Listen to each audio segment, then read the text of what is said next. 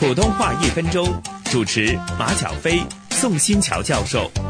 宋教授，我讲一个故事给你听啊。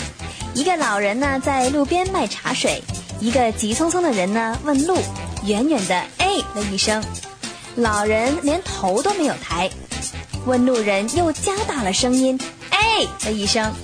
见到没有其他人，老人就继续干他自己的事情。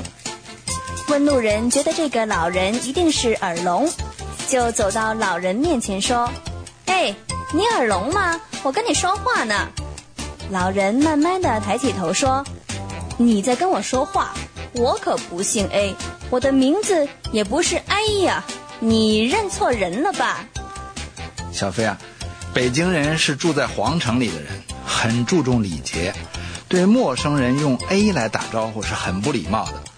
那么对老年人呢，就一定要有礼貌，你称女性啊为大妈或者是大婶儿，而称男性的叫做大爷或大叔。此外，大爷这个词儿呢一定要读轻声，因为大爷不读作轻声的话，是指那个傲慢的好逸恶劳的人。